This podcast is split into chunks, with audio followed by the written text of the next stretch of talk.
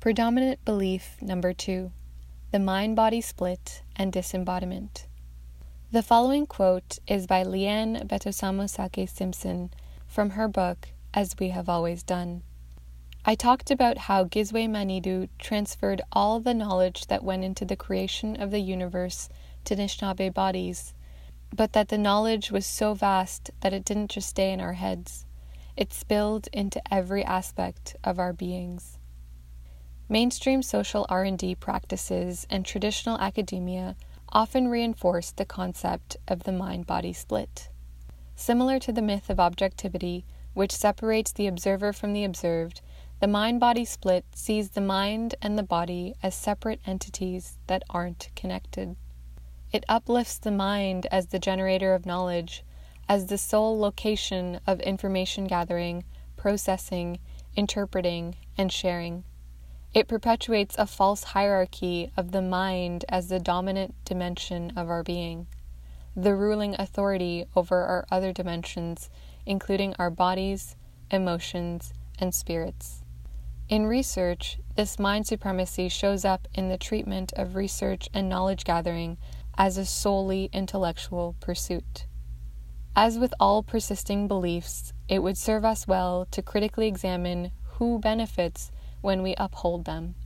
In the words of somatic practitioner Staci K. Haines, the mind body split reifies a particular power over system as well.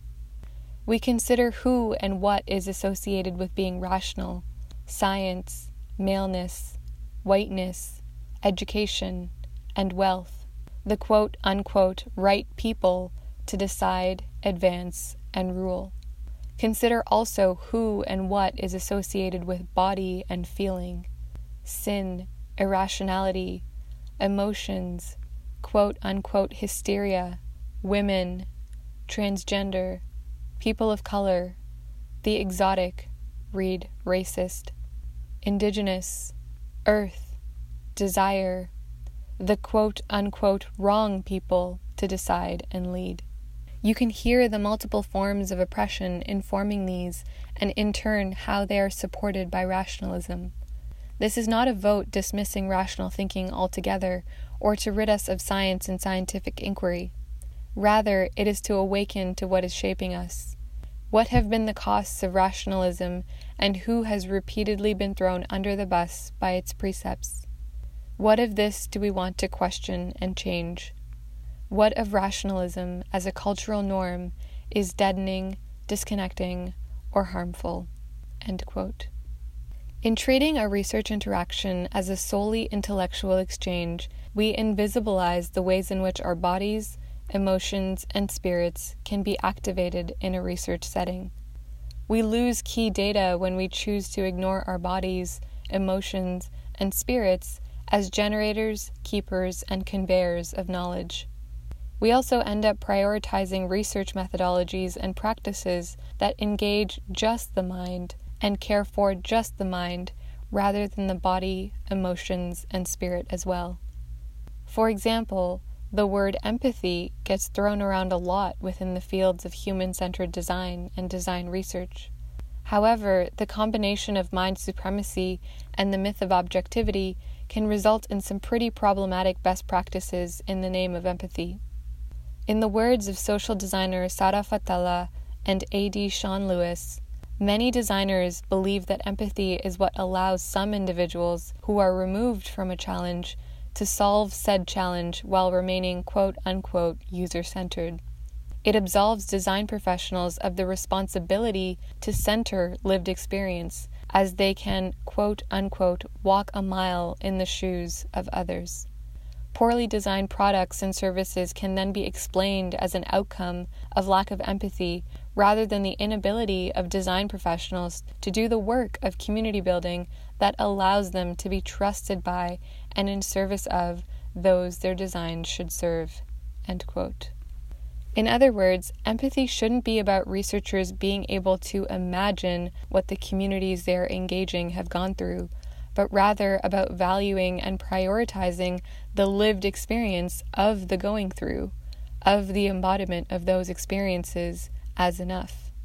The mind body split and the belief in the mind supremacy over the body makes it easier to accept and believe that this kind of empathy is enough.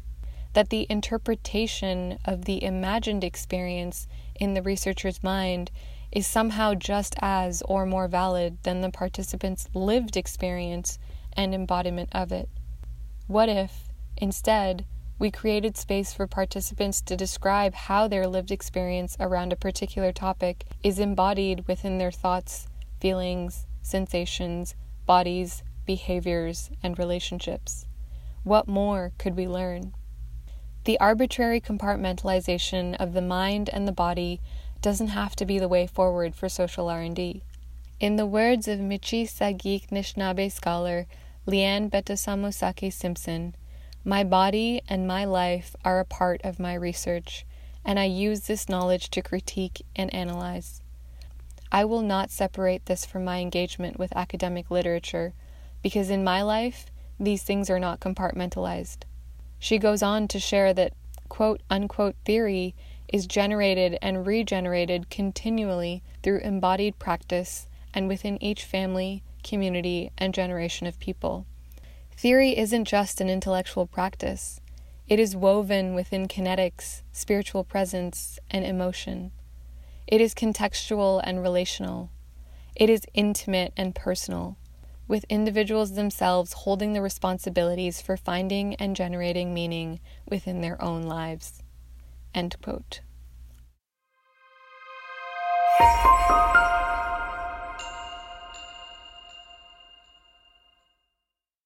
The following reflection prompts are intended to help you work through your own relationship to the mind body split and the beliefs you hold around it.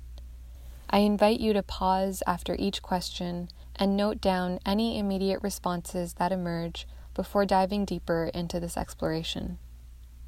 How and in what context do you experience the mind body split in your life? How and in what context do you experience mind supremacy in your life? How has subscribing, consciously or unconsciously, to the mind body split or disembodiment served you in the past? How has it cost you? Which people, institutions, and settings in your life reinforce the mind body split and disembodiment the most?